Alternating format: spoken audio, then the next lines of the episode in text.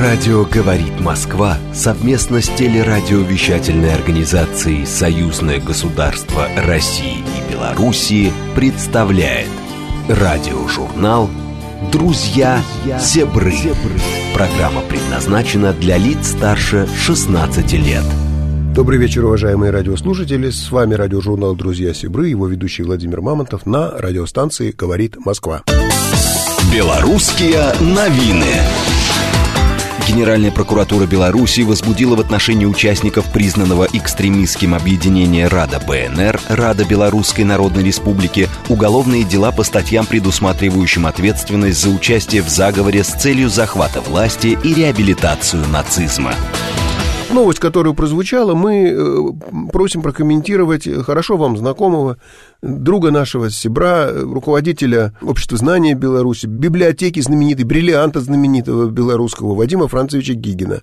Вадим Францович, вот прокомментируйте, что это за рада такая для начала, а потом, как обычно у нас в нашей программе, расскажите вообще за э, нынешнюю политическую и иную ситуацию, э, может быть, в том числе и в духовной сфере, вот в той сфере, в которой вы сейчас, сейчас и всегда находитесь, с точки зрения, может быть, и вашей новой должности. Да, добрый день, Владимир Константинович, добрый день, наши уважаемые слушатели.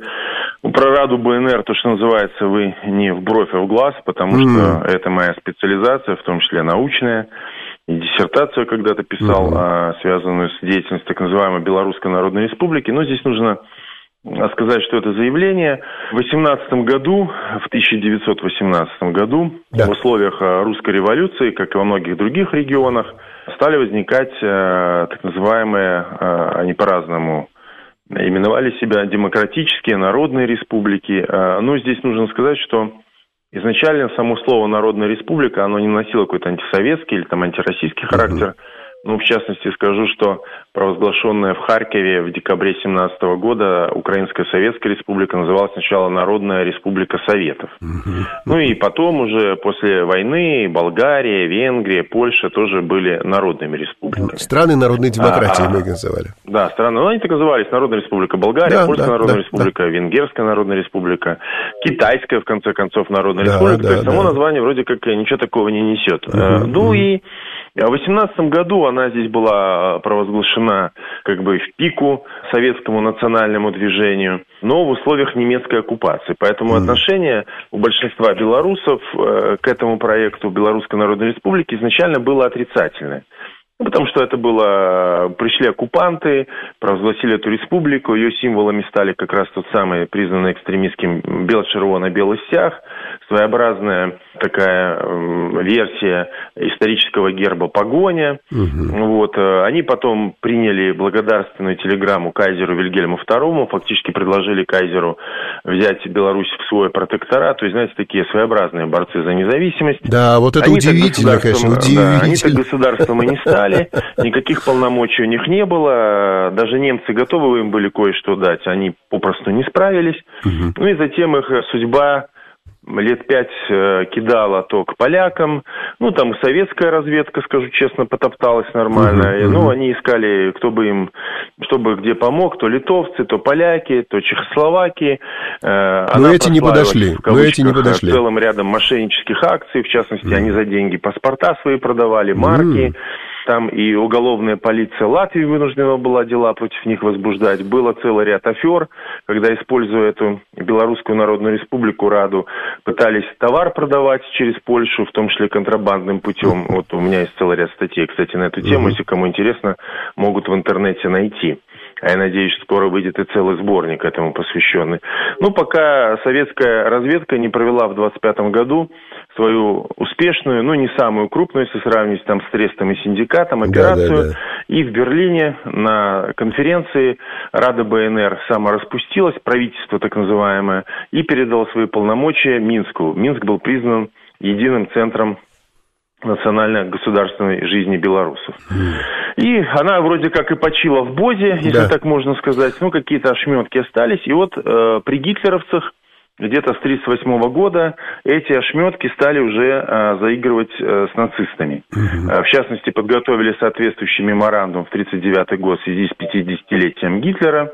А затем представители Рады БНР в обозе оккупантов приехали сюда в 1941 году и сыграли заметную роль при формировании э, коллаборационистских структур на территории Беларуси. Ну, у них там, правда, были конкуренты, они разделились, была Белорусская Центральная Рада, Белорусская Народная. И вот, когда война закончилась, американцы стали думать, как э, проводить деятельность по белорусскому направлению.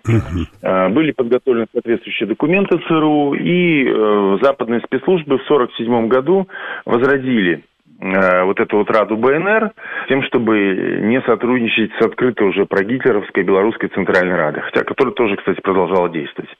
Но и все равно у них других кадров не было, в эту Раду БНР понабирали бывших полицаев, гитлеровских пропагандистов, кого там только не было. Язеп Сажич, Микола Абрамчик. Это все люди, которые либо с оружием в руках выступали, либо печатали паскудные стишки антисемитские, анекдотики в своих газетках, радовались успехам гитлеровской армии и так далее, и так далее. Вот эти все люди пошли в служение к американцам. Многие из них работали на радио «Свободы».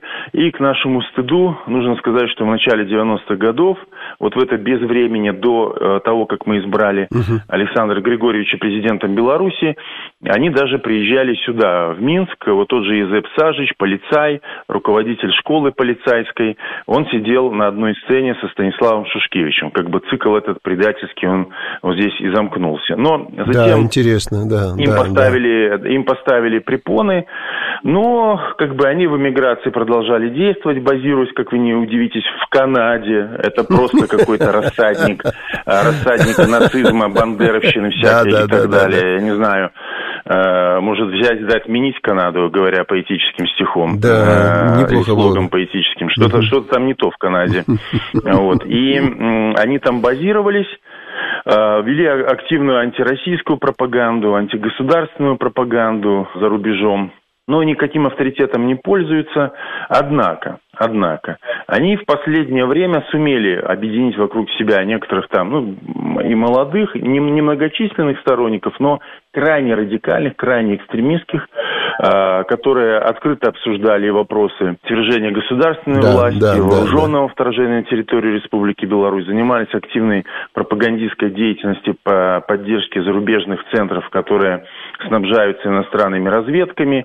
Вот все это в совокупности, плюс пропаганда этой экстремистской идеологии, пропаганда тех лиц, персонажей, которые отметили сотрудничество с нацистами, э, участием в геноциде белорусского народа, все это вместе дало основание для возбуждения уголовного дела в отношении угу, угу. данной структуры. Вадим Францевич, хорошо, с этим разобрались. Скажите, пожалуйста, а что еще там происходит сейчас на белорусской политической сцене и так далее? Что представляется вам сейчас важным? Может быть, мы тут из, из Москвы чего-то упустили? Мы вступаем в новый политический цикл. Наше общество знания провело а, акцию широкую республиканскую Беларусь-1, и уже традиционно, ага. третий год, эта акция, которая проходит накануне Дня народного единства, символизирует собой начало такого политического года. Мы заявляем о том, что это смотр нашего политического актива. А, ну и этот э, год нам предстоит очень ответственный. В феврале 24 состоятся выборы в парламент, выборы в местные советы, единый угу. день голосования, затем будет сформировано Всебелорусское народное собрание – ну и, конечно, сейчас э, работа вот вокруг этого кипит. У нас определились четыре партии политические, которые угу. будут участвовать в выборах. Это Белая Русь, это э, Либерально-демократическая партия, это коммунисты, это Республиканская партия труда и справедливости. Угу. То есть они закрывают достаточно широкий идеологический спектр. Я бы сказал, что сейчас политическая система Беларуси выглядит 4 плюс 5 угу. или 5 плюс 4. То есть вот эти четыре партии и пять ведущих общественных объединений. Опять-таки Белая Беларусь, но уже не партия, а общественное угу. объединение. Союз а, она сохранилась и так, и это, Союз да? женщин, профсоюзы, угу. э, ветеранская организация. Угу. Вот эти пять организаций стотысячников, они будут играть ведущую роль при формировании Всебелорусского народного собрания, организации избирательного цикла. Ну, а нашим партийцам предстоит побороться за голоса избирателей на выборах, хотя, ну, зная настроение белорусского общества, думаю, значительная часть отдаст предпочтение и беспартийным кандидатам. Э, но, тем не менее, этот электоральный цикл сейчас очень важен, идет большая работа вокруг этого. Президент недавно встречается с руководителем э, Совета Республики Натальи Ивановны Качановой. Он сказал, что это ключевое политическое угу, событие. Угу. Э, вместе с тем, очень серьезные напряженные задачи стоят и перед правительством, которое превратилось действительно в такой полноценный экономический штаб. Поставлены очень напряженные задачи по росту ВВП. То есть мы надеемся, что это будет около 3,5%, может быть больше. По наращиванию экспорта у нас очень хорошие показатели по росту товарооборота сейчас с Китаем, со странами СНГ. Угу. Э, нужно компенсировать те потери, которые мы понесли на западном направлении. И, кстати, это помогло развитию отношений с Китаем, потому что долгое время задачи ставились, но мы все балансировали в районе там, миллиарда, полутора миллиардов да. Товарооборота. Сейчас мы полностью выходим уже вопросы, э, точнее, планкой 5-6 миллиардная. Угу. Ну, пока еще в долларовом эквиваленте ну, взята. Понятно, да. Э, надо э, ну, переходить к дедоларизации в расчете на национальные валюты, и мы уже видим конкретные инструменты реализации этих проектов. Конечно, что отрадно в нашем с вами контексте российско-белорусском, это рост сотрудничества с Российской Федерацией. Я не буду сейчас говорить даже про политику, про экономику, ну, культурные, да. просветительские проекты. Вот каждую неделю, а бывает и на неделю по несколько раз у меня в библиотеке здесь делегации российских регионов. Э, мы здесь говорили и о юбиляре этого года, Расуле Гамзатове uh-huh. с нашими коллегами из Дагестана. У нас были Дни культуры Татарстана. Uh-huh. Вот только что хорошо. я с вами разговариваю. У меня была э, министр культуры Ульяновской области, сейчас Да, у вас ульяновцы гостят, да-да-да, я знаю, я, я могу, знаю, да. да, я могу этот список продолжать и продолжать, потому что это сотрудничество очень активное. Мы готовимся, конечно, к знаковой дате в следующем году 80-летию освобождения Беларуси, а потом 80-летию победы нашей общей. И здесь, опять-таки, в тесном взаимодействии мы э, работаем с нашими э, друзьями, братьями, э, россиянами. В серьезнейшие подвижки, вот мы начали с этого говорить, угу. об этом говорить, но по исторической политике. Буквально каждую неделю проходят крупные форумы и национальные, и российско-белорусские, посвященные исторической памяти. Мы видим, как противник реагирует на это, угу. крайне болезненно. И это значит, что мы работаем правильно, мы работаем с молодежью, причем по всем секторам и в учебно-просветительском. Это новые учебники по истории, истории белорусской государственности, новый социально-гуманитарный блок, который преподается в вузах, философия, история белорусской государственности, современная политэкономия. Это, конечно же, проекты э, лекториев э, для самого разного возраста по исторической тематике, издание новой литературы, проведение конференций. Мы осваиваем новые формы работы, это и цифровая история это и даже музыкальное такое в молодежном стиле донесения информации, проведение различных вебинаров, онлайн-лекций. То есть мы должны дать молодому поколению, да и не только молодому поколению, да. самую развернутую информацию по истории. Наконец-то заработал наш Беларусь фильм наш с вами друг и коллега по да. Собрам Юрий Марьянович Алексеев возглавил э, наш Беларусь-фильм. И очень хорошее сборы сейчас в прокате фильма «На другом берегу», посвященным событиям польской оккупации и борьбе белорусского народа. Да, да, да, да, да есть да. и критика, по-разному воспринимается, художественные особенности, но то, что фильм есть, о фильме говорят, это значит, что есть культурная жизнь. Да. Уже озвучены планы работы Беларусь-фильма на будущий год. И опять-таки там и э, собственные фильмы, и российско-белорусского производства.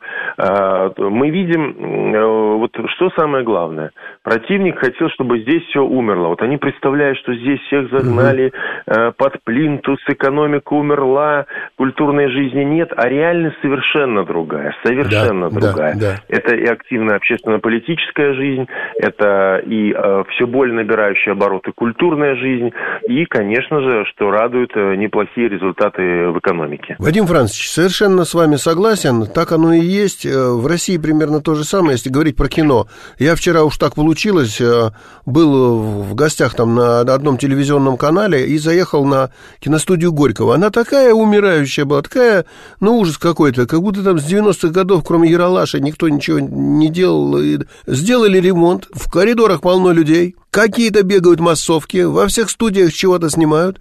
Понимаете, это удивительно, это слава богу, что вот это все каким-то образом Но, Владимир внезапно у меня поняли. Только что в гостях блин. был э, Николай Петрович Бурляев, я О, не надо да, да, хорошо. И человек, который критически смотрит Да. на многие события Да, современной культурной жизни и правильно делает. Даже мы, когда с ним Да, да. вот проводили большую встречу открытую здесь, он много высказал критических замечаний. С чем-то я согла- согласен, с чем-то я могу поспорить, но важно, что это есть. А Что, опять-таки, говорит, у нас ничего закрытого нет. Да. А, Выдающийся художник, выдающийся мастер своего Да, дела, да. актер, режиссер, а, человек думающий, философ, организатор. Вот он высказывает свое мнение, к нему нужно прислушиваться. Но что меня еще порадовало, это Ага. его новый фильм о Тарковском. Документальный фильм. Документальный фильм, который идет и неплохо идет в открытом прокате. Слушайте, если документальное кино Да, о да, таком да. выдающемся мастере, режиссере номер один 20 века, а может быть и за все время существования кино, от человека, который прямо работал с Тарковским, это Иваново детство, страсти по Андрею,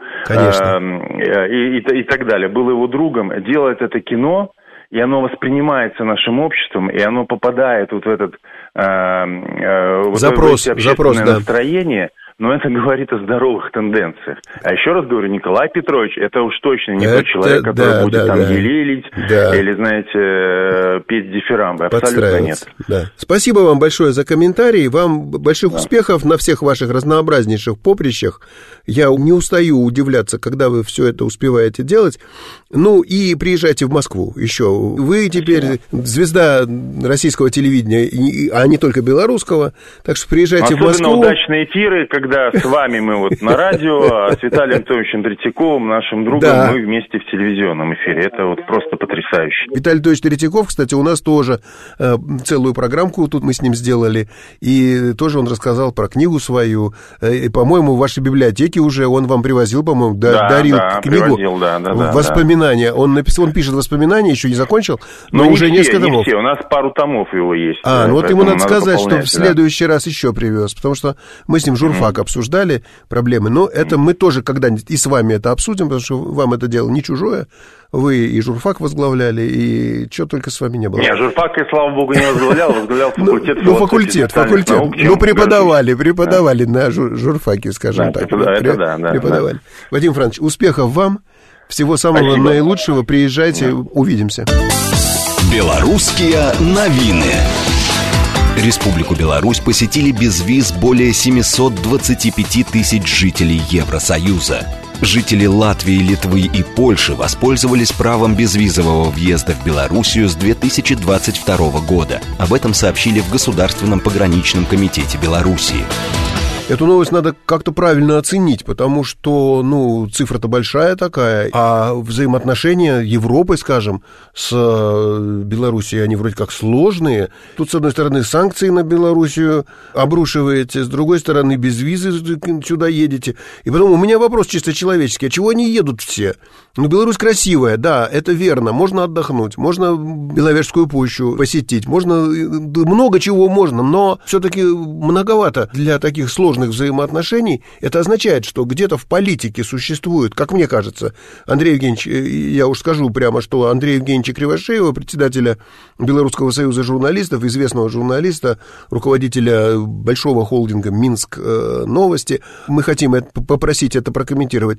Так вот, а- а- Андрей Евгеньевич, они все-таки чего едут-то все? Да разберите нам, пожалуйста, по косточкам э- эту цифру. Ну да, э, чтобы эта цифра не пугала, в э, 720 с лишним тысяч человек, Да. надо сказать, что столько въездов было совершено за чуть более чем полтора года. А, Полтора года назад президент Беларуси принял такое асимметричное решение в ответ Мгм. как раз на белорусофобию, русофобию, истерию, попытки там, сейчас уже последние даже раздевать людей, россиян и белорусов, въезжающих в страны ЕС. да, вот, Вот такое э, да. симметричное решение было принято. И за полтора года действительно более 700 тысяч поляков, э, прибалтов, э, граждан и неграждан Латвии э, приехало в Беларусь. Э, Зачем едут?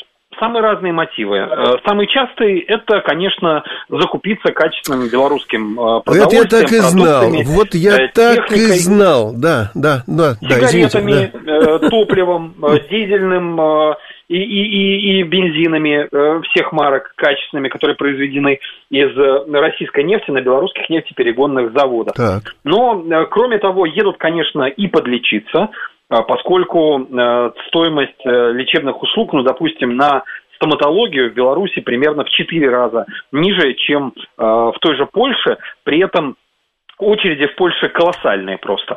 А в Беларуси даже в санаториях можно получить качественную, квалифицированную медицинскую помощь. Собственно, сами санатории, туризм и так далее. Здесь надо понимать еще логику. Тут, конечно, не только гуманитарный вопрос, который преследовали белорусские власти, открывая безвиз для соседей. Здесь еще, конечно, как минимум два мотива. Угу. Первый мотив. Мы, конечно, тем самым разрушаем всю антибелорусскую и русофобскую пропаганду, которая существует в этих странах, потому что человек, который хотя бы раз заехал в Беларусь, Э, пообщался здесь с белорусскими гражданами, посмотрел, как у нас идут дела, угу. уже никогда в жизни не поверит той пропаганде, которая льется с телеэкранов, из радиоэфиров э, прибалтийских э, стран и Польши.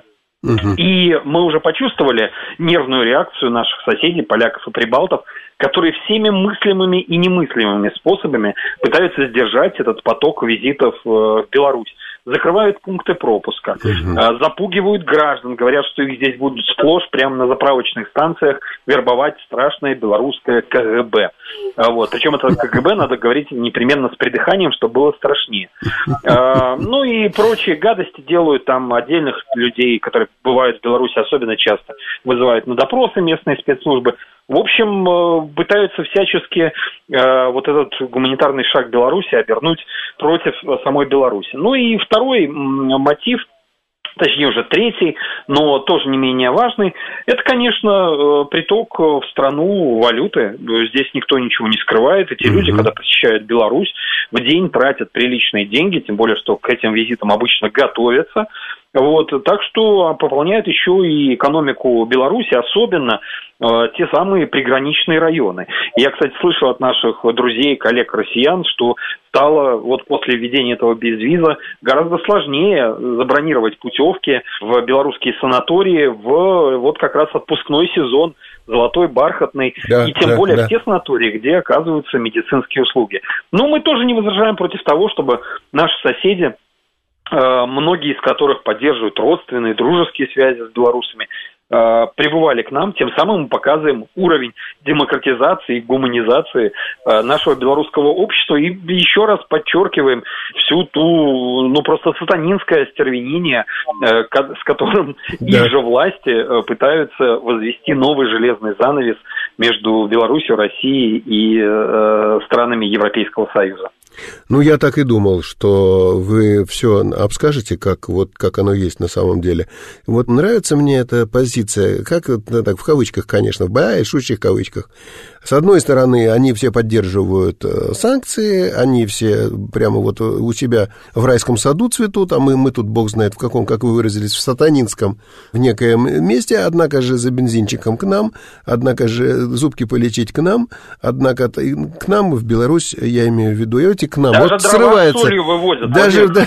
Ну, вот до, до такого состояния довели да, несчастных довели. граждан, особенно довели. приграничье, потому что приграничье, э, к сожалению, живет живет беднее центральной Польши или там портовых э, городов. Ну да. Ну хотя сейчас это меняется, да. потому что и порты останавливаются ну, из-за отсутствия белорусского экспорта. Он переходит в порты Ленобласти, Петербурга, Мурманска. Угу. Поэтому и здесь себе в ногу стреляет. Ну, ну это стреляют, их дело. Ну, это их стреляют. дело, да. Да, да, да. Да, вообще хороший, интересный, многозначный такой шаг был в свое время. Не все понимали, почему подставь левую щеку, когда тебе бьют по правой, но на самом деле вы сказали асимметричный ответ, он оказался, видимо, очень-очень справедливым, прагматичным. Спасибо вам большое за комментарий и до новых встреч на радиожурнале «Друзья Сибры». До новых встреч. Уважаемые радиослушатели, далеко не уходите, оставайтесь с нами. Мы еще вернемся. Сейчас новости на радиостанции «Говорит Москва», а потом снова вторая часть радиожурнал «Друзья Сибры». Радио «Говорит Москва» совместно с телерадиовещательной организацией «Союзное государство России и Белоруссии» представляет радиожурнал «Друзья Себры». Ну вот мы и вернулись, уважаемые слушатели радиожурнала «Друзья Себры» на радиостанции «Говорит Москва». Снова с вами его ведущий Владимир Мамонтов, и не только. Потому что сейчас э, будет новость, которую мы специально отобрали, а потом очень интересный комментатор. Белорусские новины. Казахстан ограничил грузовые перевозки из Беларуси. Министерство транспорта Казахстана с 9 октября вводит запрет на транспортировку в республику грузов третьих стран путем перецепки или перегрузки в Беларуси, сообщила пресс-служба ведомства. Вот эту новость мы попросили прокомментировать политического обозревателя Петра Акопова. И там в его комментарии будет э, его точка зрения на то, как теперь Казахстан взаимодействует с Белоруссией, с Россией, э, и э, что является причиной, ну, скажем, изменения этого отношения, охлаждения какое-то, переформатирования.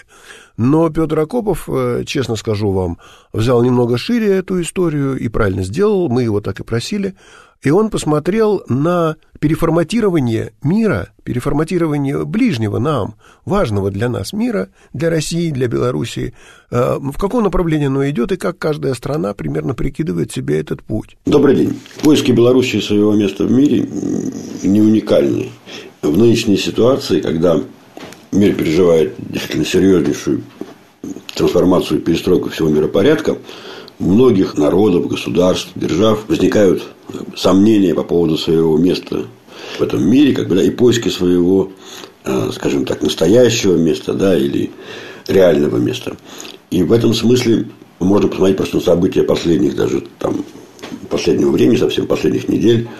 Например, э, в той же ситуации с Карабахом, э, с, с тем, что Азербайджан забрал себе как бы, его окончательно на Горный Карабах, в ходе однодневной операции военной. Во многом это вызвано было тем, что находившиеся раньше в орбите России, да, Армения и Азербайджан, при всех спорах за каких-то территориальных, ну, не могли это сделать самостоятельно.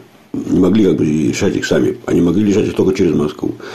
И вот попытка решения через Москву и неправильная позиция Москвы в конце 80-х стала одним из причин развала Союза, потому что пошли центробежные процессы с этого момента. А сейчас, как бы, да, вместо того, чтобы договариваться при помощи России, при, при опоре на Россию, Армения предпочла искать какое-то новое свое место в мире. При том, что объективно понятно, что в Армении не может быть никакого другого первостепенного, скажем так, союзника, партнера и опоры, кроме России. Но Армения решила поиграть в многовекторность, что называется. Да? То есть, вот мы будем опираться на Европу, на Штаты. Опираться не в целом, а опираться для решения рабахского вопроса. То есть, рассчитывали, что будут давить диаспоры армянские, которые сильные во Франции и в Америке, будут давить на Баку и, как бы, и на Турцию и не давать значит, им силовым путем решить карабахский вопрос. И при этом как бы дистанцировались от России, потому что понятно, что когда Россия находится в прямом конфликте с Западом, любая игра с э, западными бывшими партнерами воспринимается в Москве негативно. То есть Армения не приобрела ничего, потеряла все. Потеряла Карабах, который могла сохранить, если бы, скажем так, была в связке с э, Россией и доверяла России вопрос своей безопасности. Вела бы переговоры с э, Азербайджаном о гарантиях Карабаху при посредничестве э, Москвы. Другой пример – это попытки Средней Азии найти свой путь. После введения санкций против России Казахстан и другие среднеазиатские государства вспомнили, что они находятся между Россией и Китаем, и решили немножко как бы ответить на ухаживание стороны Запада. Запад, естественно, Штаты, Европа заинтересованы в том, чтобы э, Среднюю Азию от России дистанцировать. Средняя Азия от России дистанцироваться не может, но отвечает, тем не менее, на такие вот ухаживания. Недавно был саммит в Вашингтоне впервые, пятеро среднеазиатских стран плюс Америка. Потом был такой же э, встреча у пятерки, это в Германии. То есть, идет такая игра значит, с э, Западом чтобы показать, что не совсем как бы поддерживают Россию среднеазиатские государства, а более того соблюдают санкции. Такая игра не может понравиться, само собой, ни России, ни Китаю, что как бы еще более усложняет положение среднеазиатских стран, но играться они в нее будут. Привести к изменению вектора движения среднеазиатских стран это не может. У них есть Турция, которая заявляет свои, как бы, что она лидер тюркского мира и как бы предлагает Средней идти за ней. Но это тоже не очень приемлемо для среднеазиатов никакой опоры на Штаты или на Запад в целом, или на Европу речи быть не может, потому что География – это судьба, а геополитическое положение этих государств, оно подразумевает, что они находятся в орбите России и Китая. И России, и Китая, э, как это происходит сейчас. Ищут свое место не только постсоветские страны, ищет свое место и на самом деле э, части Запада. Даже Германия. Вот сейчас э, в эти выходные будут выборы в Баварии, и местное отделение партии «Альтернатива для Германии» – это партия как бы номер один уже в Германии фактически, потому что она по опросам набирает процентов 22 по всей Германии, а это столько же, сколько набирает ХДС, бывшая правящая партия, без своего баварского вот сестры, без ХСС, если вы вычесть рейтинг 27%, э, который есть у ХДС, ХСС общего блока, вычесть из него баварскую партию, то у ХДС, бывшей партии Меркель, останется те же 22. Ну так вот, Альтернатива для Германии крупнейшая фактически немецкая партия, оппозиционная, всеми третируемая основными партиями, значит, затираемая значит, на обочину, никто с ней не хочет ни, нигде там блокироваться. Тем не менее, эта партия известна как партия скажем так, по ограничению э, нацеленная, возникавшая из желания немцев ограничить миграцию, немецкого общества и из желания ослабить полномочия Евросоюза, остановить евроинтеграцию, лишающую национальные государства своей, своих полномочий. Ну так вот, и эта партия сейчас, ее баварское отделение, что тоже немаловажно, для начала, оно обнародовало программу, в которой говорится не просто о том, что Германия должна значит, быть сильной, как бы, да, и не передавать полномочия там, Евросоюзу на уровне Евросоюза. Она должна не поддерживать попытки внешних сил развалить евразийское пространство. Должна выступать против значит, поддерживаемой внешними силами войны в Европе, так говорится. Там есть прямая ориентация, э, указание, что Германия должна вообще вступить в ШОС наблюдателем. А ШОС это как бы организация России, Китая, Среднеазиатов и Индии. Что Германия должна работать с Российским, Российским, Российским Союзом. То есть предложение переориентации Германии фактически да, с, если не запада на восток, то ситуацию, когда она не является частью Запада. Это, на самом деле, неудивительно. Просто немцы периодически вспоминают то, что они помнили до там, еще сто лет назад. Германия тогда не воспринималась э, ни немцами самими, ни ее там, соседями, другими великими державами, как часть Запада. Запад – это был то, что западнее Германии. То есть англосаксонские державы, Франция и там, э, остальное.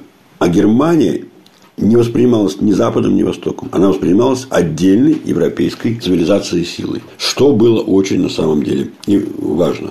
И случайно как бы термин «центральные державы», который употреблялся в Первой мировой войне, он же как бы тоже отсылал к тому, что они центральные в Европе, то есть немцы, да, Австрия, Австрия, Австро-Венгрия и Германия, но они центральные по своему положению между Западом и Востоком. После Второй мировой войны все смешалось и сместилось. Германия стала вначале западной частью, просто частью Запада, а после развала Союза и развала ГДР и Восточная Германия вошла в, в Запад, грубо говоря. На самом деле это временное явление. Германия э, ставка была локомотивом Европы и объединяя ее вокруг себя, сама не поделилась со своим местом. Потому что различия между все-таки англосаксонской цивилизацией и германской достаточно большие. И немцы это понимают. Пока германская элита Германии находится под управлением идеологическим да, и геополитическим англосаксов, им этот вопрос ставить запрещают. Но оппозиция, которая уже как бы пока оппозиция, а потенциально она вполне может прийти к власти, уже этот вопрос ставит. Уже говорит о том, что мы не Запад, мы должны работать с Востоком. Мы должны быть самостоятельны. И это, конечно, огромные сдвиги. Сам факт того, что немецкие политические силы, немецкое общество ставит такой вопрос о том, что оно не Запад, не Восток, а что нужно работать с Востоком, и что нужно работать с Россией, что нужно препятствовать внешним силам разваливать евразийское пространство и стравливать в Евразии разные силы между собой, он очень важен. Белорусские новины. Минчанка с сыном пытались заработать на криптобирже и лишились более 260 тысяч белорусских рублей. Московский районный отдел Следственного комитета Беларуси расследует уголовное дело о мошенничестве, совершенном в особо крупном размере. Об этом агентству Белта сообщили в Следственном комитете прокомментировать эту новость я попросил э, Илью Переседова. Радиослушателям «Говорит Москва» этот человек известен, он ведет программу «Большая перемена», здоровый образ жизни тут воспевает и так далее. И вообще такой современный, присовременный. И когда я думал, а кому же... Новость-то такая, криптовалюта. Пока, ну, не в каждый дом она еще вошла, и не в каждый карман. А, и, ну, так Переседов же есть у нас. Переседов все знает про интернет, про криптовалюту. И не подвел, не подвел. Илья не подвел. История про то, что жительница Беларуси потеряла на мошенничестве, связанном с криптовалютными операциями 10 миллионов рублей, по нашим временам абсолютно заурядная. Если присмотреться к новостям, мы увидим, что а, периодически фигурантами таких историй становятся и а, известные актеры, а, и спортсмены, и, в общем-то, другие заметные люди. То есть э, у этой истории в нашем случае может быть э, какой-то особенный интерес э, в том, что в ней фигурирует жительница Беларуси. Но, во-первых, хочу обратить внимание, что проводила они эти платежи все равно через Москву, то есть здесь Москва остается в данном случае столицей на постсоветском пространстве.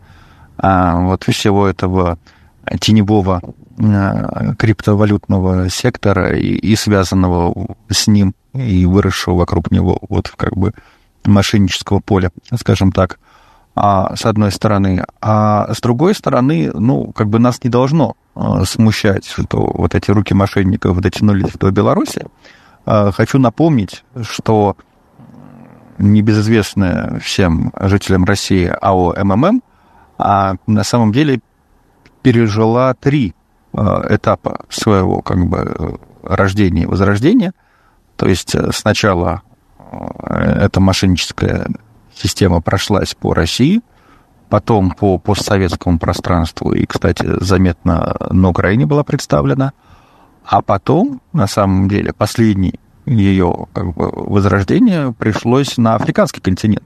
И, по-моему, там даже до сих пор что-то теплится. И на самом деле, мне кажется, только из-за того, что после смерти Сергея Мавроди у них не появилось какого-то заметного харизматичного лидера, а, оно затухло, с одной стороны, а с другой стороны, а, у них появилось множество конкурентов.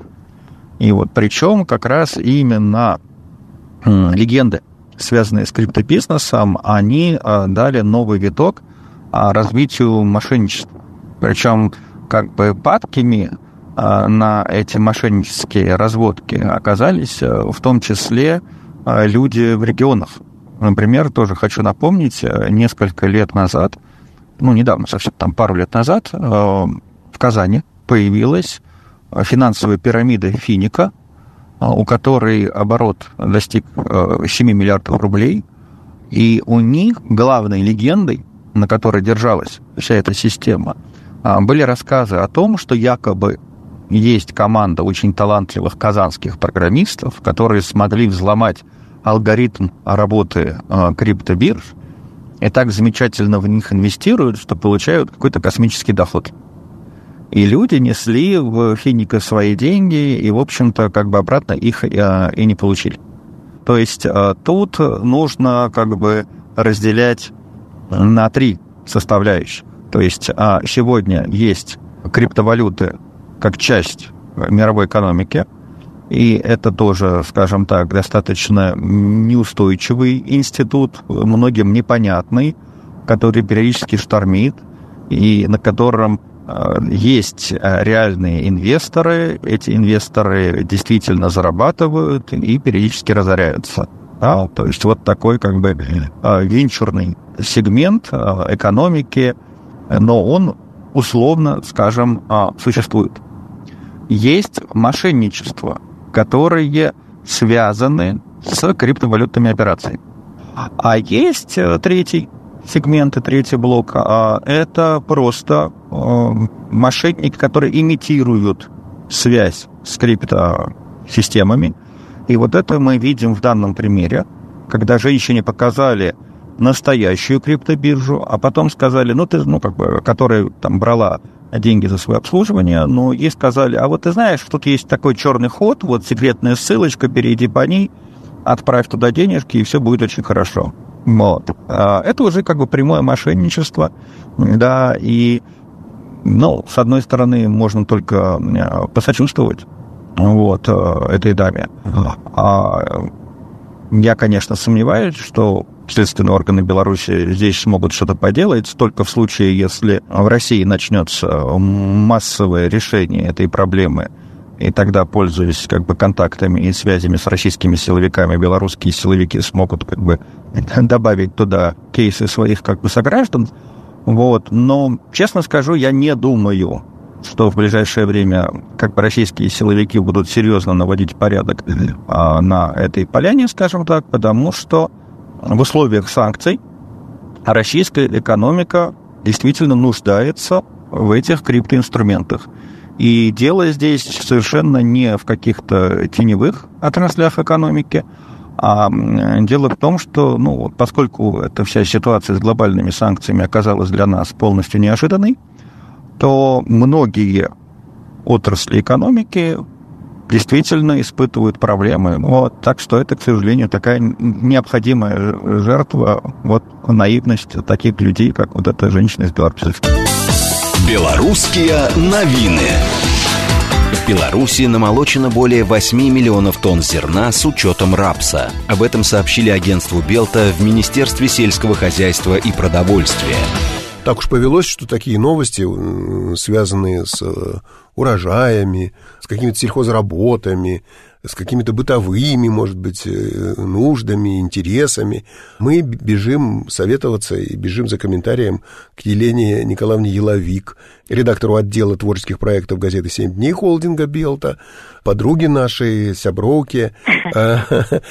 Вот. Ну что, давайте так. Сначала про хороший урожай нам прокомментируете что-нибудь, а потом сразу, как обычно, на нашу кухню с худкой лыжкой на готове. Действительно, намолотили больше 8 миллионов тонн зерна, э, но это цифры, конечно, с учетом рапса. Уборка зерна э, уже практически во всех регионах завершена угу. на 90 с чем-то э, процентов. Где-то еще убирают картофель. Так это много или мало? Это вот, это вот, это что, это много, мало, рекордно, обычно, всем хватит? Э, как это оценить? Но э, вот еще в конце августа выступал э, министр нашего сельского хозяйства продовольствия угу. э, Сергей Бартыш э, в эфире одного из телеканалов и он тогда уже говорил о том, что мы намерены закупить 1 э, миллион тонн зерна, угу. потому что урожай зерновых будет ниже немного прошлогоднего. Угу. Но дело в том, что это такая практика обычная. Мы даже, когда нам э, на собственно, ну, нужды хватает, мы все равно закупаем. Угу. Вот, это такая подушка безопасности, которая необходима. Ну и вы, наверное, догадываетесь, где мы будем понятно. это зерно. Понятно, понятно, понятно. Вот так что друг всегда поможет может. Да, да. Э, у нас по регионам урожайность разная. Больше всего, конечно, повезло э, Гродно, угу. потому как в Гродно, на Гродненщине небывалый урожай и, зерновых, и других культур. Ну, э, э, в принципе, здесь ничего такого нового и особо впечатляющего нет. Урожай зерновых у них полтора миллиона тонн, угу. рекордный урожай рапса. Но э, в целом, конечно, есть что праздновать. Есть что праздновать, потому как компания это все-таки развенчала стереотип о том, что Импортная сельхозтехника незаменима, и без нее мы а, вот туды, да, ни да, сюды. Да, да, да. Да. Все-таки в этом году и э, сеяли мы, убирали э, в условиях, э, ну, таких ограниченных возможностей по закупке импортной сельхозтехники и, соответственно, угу. комплектующих к ней. Угу, Но угу. Урожай собрали мы превосходный. Да, ну, в общем, я понял так, что пусть он не рекордный, но он э, на уровне хороших, обычных, нормальных урожаев, когда никто не голодает, э, мягко скажем. Вот. И есть, как вы выражаетесь, всегда есть под рукой подушка безопасности, это верно. Елена Николаевна, да, а это что... Радует. Да, это радует. Уже звучит наша рубрика «Худкая лыжка», и мы переходим с вами на российско-белорусскую кухню.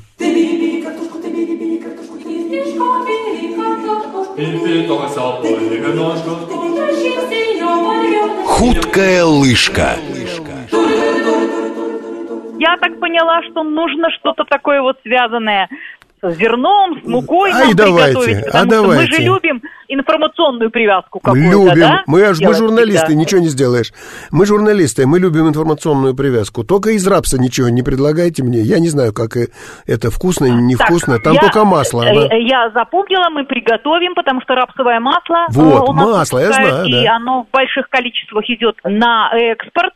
Э, рапсовое масло оказывается очень полезно. Это, по-моему, одно, оно единственное, которое не канцерогенное при жарке. А-а-а. Поэтому вот вы не поверите, у меня на кухне стоит оливковое масло, угу. обычное растительное подсолнечниковое и стоит рапсовое масло. А, ну масло, масло я согласен. сейчас не уступает э, подсолнечнику. Масло я согласен. Э, рапсовое так рапсовое, как скажете. Тут вам видней. Ну а сегодня мы достаем блокнотик и записываем, да, записываем рецептуру записываем. очередную нашу. Так, так. Будем готовить пирожки, которые называются бабушкины. Это такие привычные слоеные пирожки с мясом. Для Отлично. теста нам понадобится, записываем, угу. мука, угу. 3 стакана, сливочное масло, 300 угу. грамм, стакан воды и вот сок лимона одна столовая ложка. Вот Лимон у нас это, пока не растут, это неожиданно. но лимонов хватает из дружественных стран. Для начинки нам понадобится полкилограмма мясного фарша, ну, здесь угу. кто какой любит. В основном свиной более э, будет такой, да, э, жирненькие, вкусные э, пирожки. Ага. Яйца. Ну, желательно сразу отварить. Три вареных яйца нам понадобится. А, туда прямо, ясно. Отварить. Лук, обычный репчатый лук понадобится. Ага. И соль и перец, как всегда, по вкусу. Понятно. Так, мы, значит, берем такой специальный поднос, туда добавляем, на поднос высыпаем 3 стакана муки угу.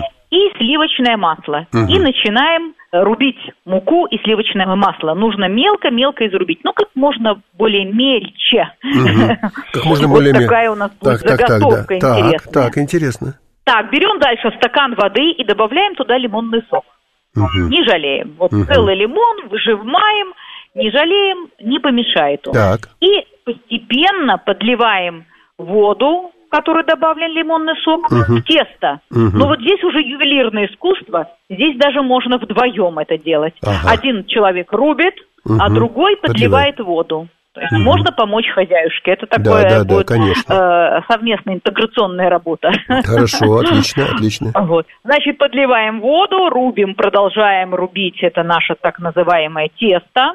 Угу. А затем, после того, когда оно уже более-менее э, пришло в такой уже э, полуготовный вид, мы его ставим в холодильник. И пусть оно там час находится, покоится. Угу. Ага, час. А мы в это время занимаемся мясным фаршем. Измельчаем лук, фарш, добавляем в этот лук угу. и поджариваем.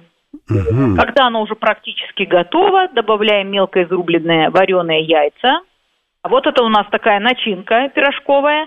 Прошел час, мы достаем наше тесто из холодильника угу. и начинаем лепить маленькие пирожки. Делаем такую вот рукой выемку, углубление небольшое, туда добавляем мясной фарш, закрываем, все, пирожки у нас слепились, угу. и включаем духовку – и до, как только появится такой румяный цвет, пирожковый, да, да, да, пирожковый, да, да, пирожковый цвет, цвет, да. мы тогда достаем из духовки и желательно, конечно, подождать, когда они остынут. Если, если терпения хватит. Чтобы не обжечься. Если хватит терпения. Пока все аппетитно так было, что я не знаю, наверное. Да, и будет очень-очень аппетитно. Э, но это такой, я скажу, быстрый рецепт. Это недолго ну, готовить, хорошо, но хороший. такое вкусное, калорийное. Бабушкин. И можно накормить всю семью. Прекрасно. Дешево и сердито, как у нас говорят. Правильно. И у нас тоже. Елена вот Николаевна. у нас сегодня скатерть-самобранка, Отличная, отличная. Худкая лыжка такая, да. Елена Николаевна, вот на этой симпатичной ноте мы вообще заканчиваем с вами радиожурнал «Друзья Сибры», очередной его выпуск. Прощаемся с радиослушателем. Эм, я прощаюсь с вами, вы со мной. Ну что, до новых встреч. Смачно есть, как, как вы говорите, встреч. да? Приятного аппетита. Всего доброго вам и вам, уважаемые Всего радиослушатели. Всего хорошего.